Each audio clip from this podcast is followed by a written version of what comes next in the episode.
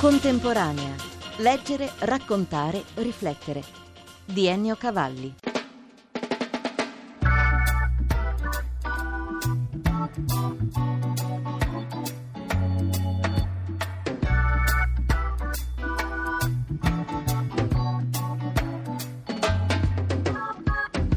Al teologo tedesco Hans Küng il premio Nonino 2012.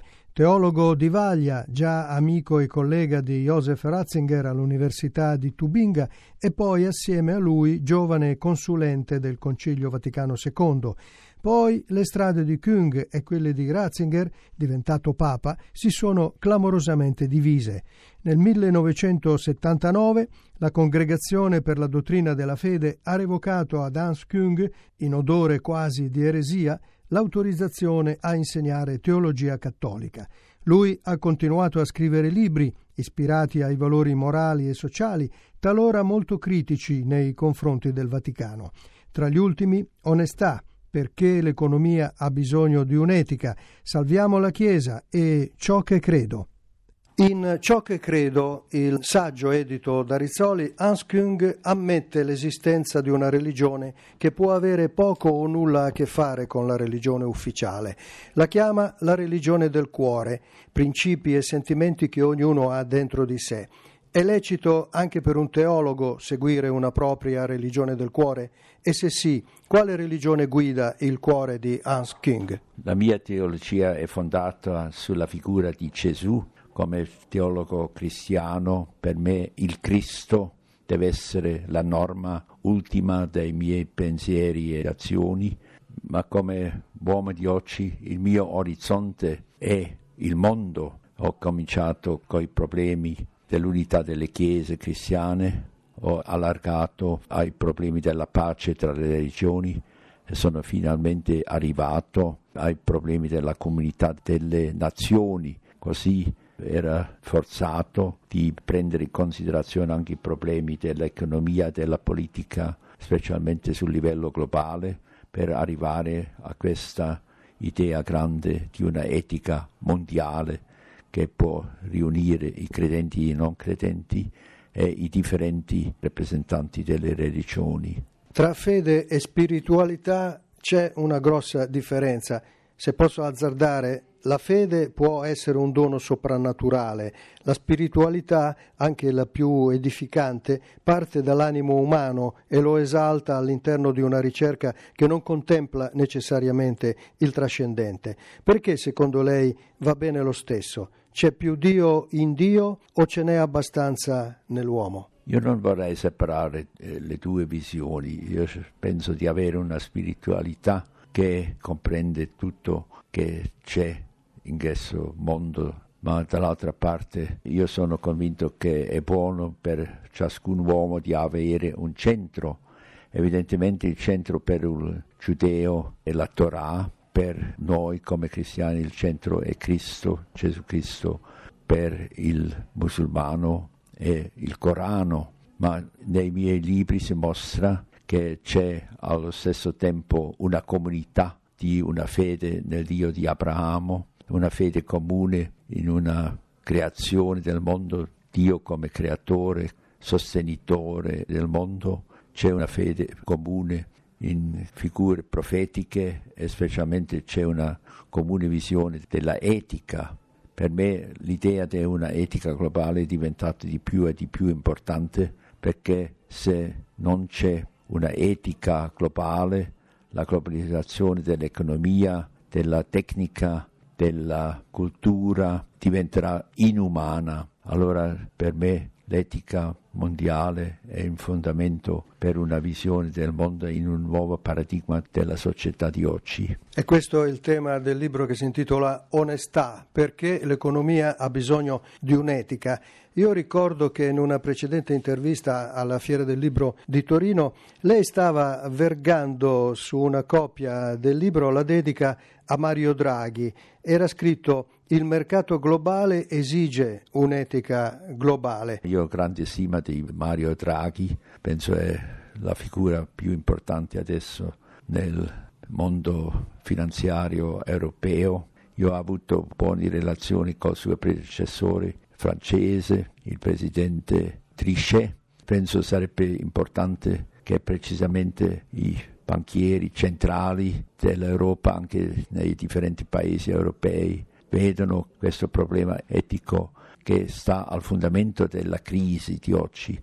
Io sono convinto che evidentemente l'etica non è la soluzione per tutti i problemi, ma senza etica non si possono evitare gli scandali che abbiamo, che sono immensi, e non si possono trovare nuove vie verso un futuro migliore. Ha bisogno di un'etica anche l'economia del Vaticano, il discorso delle finanze papali e dell'amministrazione? Io capisco che anche in Italia molti uomini sono preoccupati della situazione della Chiesa Cattolica, specialmente a causa della situazione del Vaticano.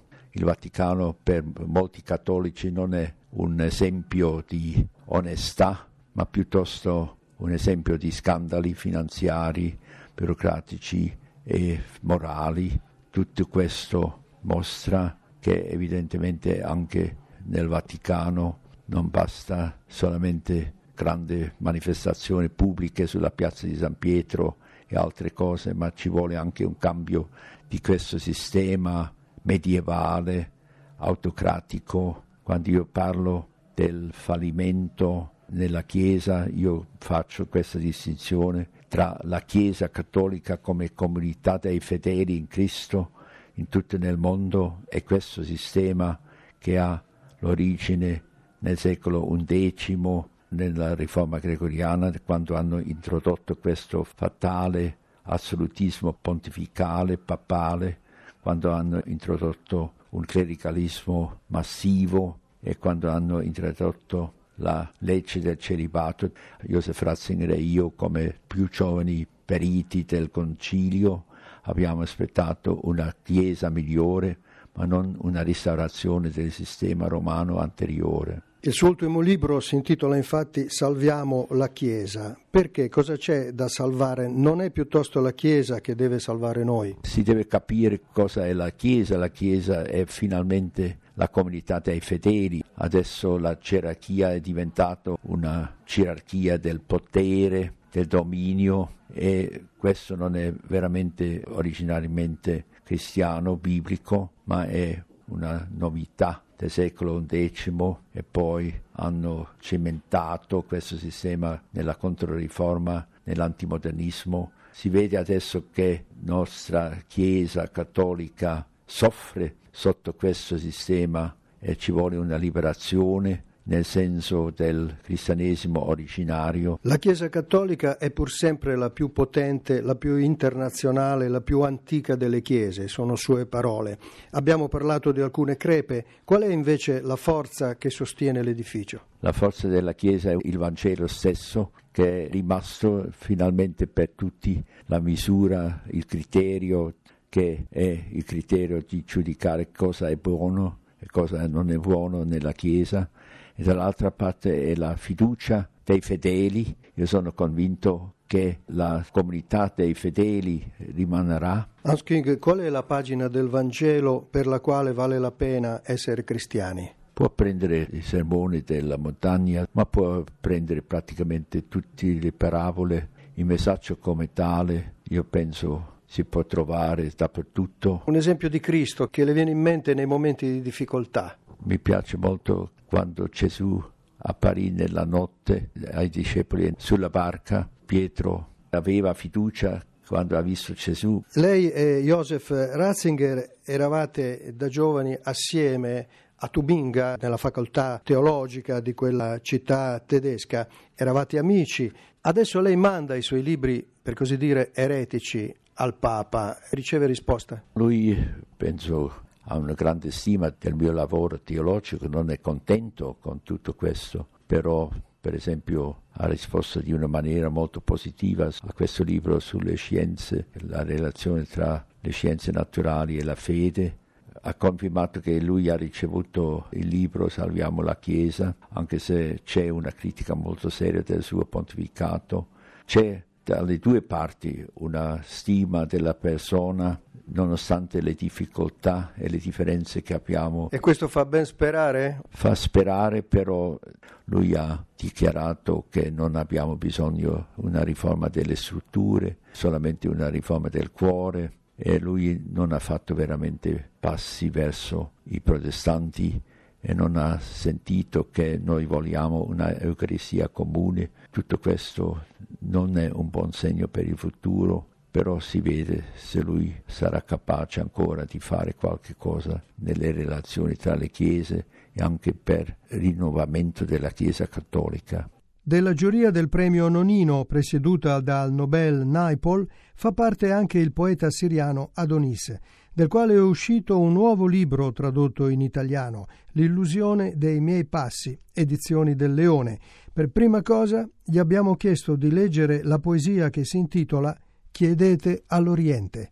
تخرج الأشياء من أسمائها لا أسميها ولكن اسأل الشرق ألن يضجر من مزج خطاه. Le cose fuggono i loro nomi, perciò non le nomino. Chiedete all'Oriente, non si sarà stancato di mescolare ai suoi passi tanto sangue dei propri figli, di dormire sui loro resti e quasi di inebriarsi. La statura della storia si è piegata fra le mie mani. È l'uomo sgozzato che giace sul cuore di un profeta. Leggo la sabbia, divento l'alleato del vento che si solleva e s'allontana, e dico: il sogno è luce e seme. Sui sogni ho costruito la mia esistenza. O realtà, chi ti ha nominato? Da dove vieni? Per generazioni successive di ferite che ignorano se devono piangere o ridere, il mio sangue è figlio di domande.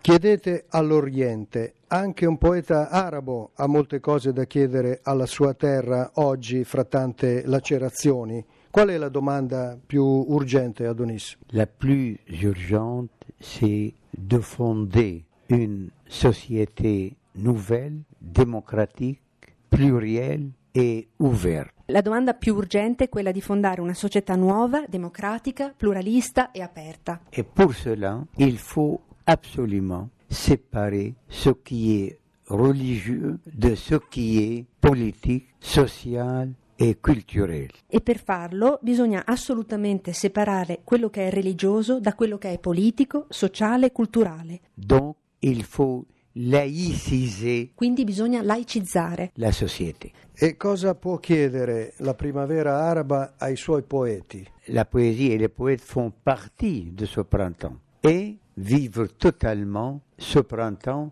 sur tous les plans, pas seulement sur le plan politique. La poesia e i poeti fanno parte di questa primavera. Bisogna vivere completamente questa primavera da tutti i punti di vista, non soltanto da quello politico. Cosa le manca della Siria della sua infanzia? Il me manque beaucoup l'enfance. J'aimerais que la Syrie, et j'œuvre, je travaille pour ça, que la Syrie devienne un pays démocratique. Mi manca molto, mi manca l'infanzia e vorrei che la Siria, e io lavoro per questo, diventasse un paese democratico. Un pays de droit de l'homme.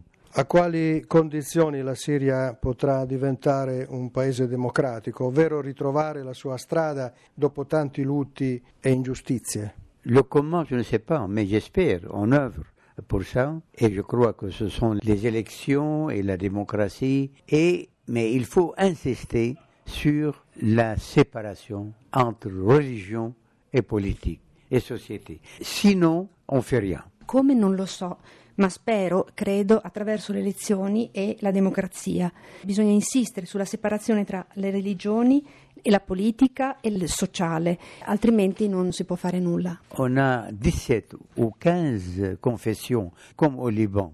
Si on ne respecte pas ces confessions, si on ne respecte pas la différence et la pluralité dei gens, on ne peut pas fonder une démocratie. Perché ci sono 10 o 15 confessioni diverse, come in Libano. Se non si rispetta il pluralismo, la diversità, allora non ci saranno le condizioni.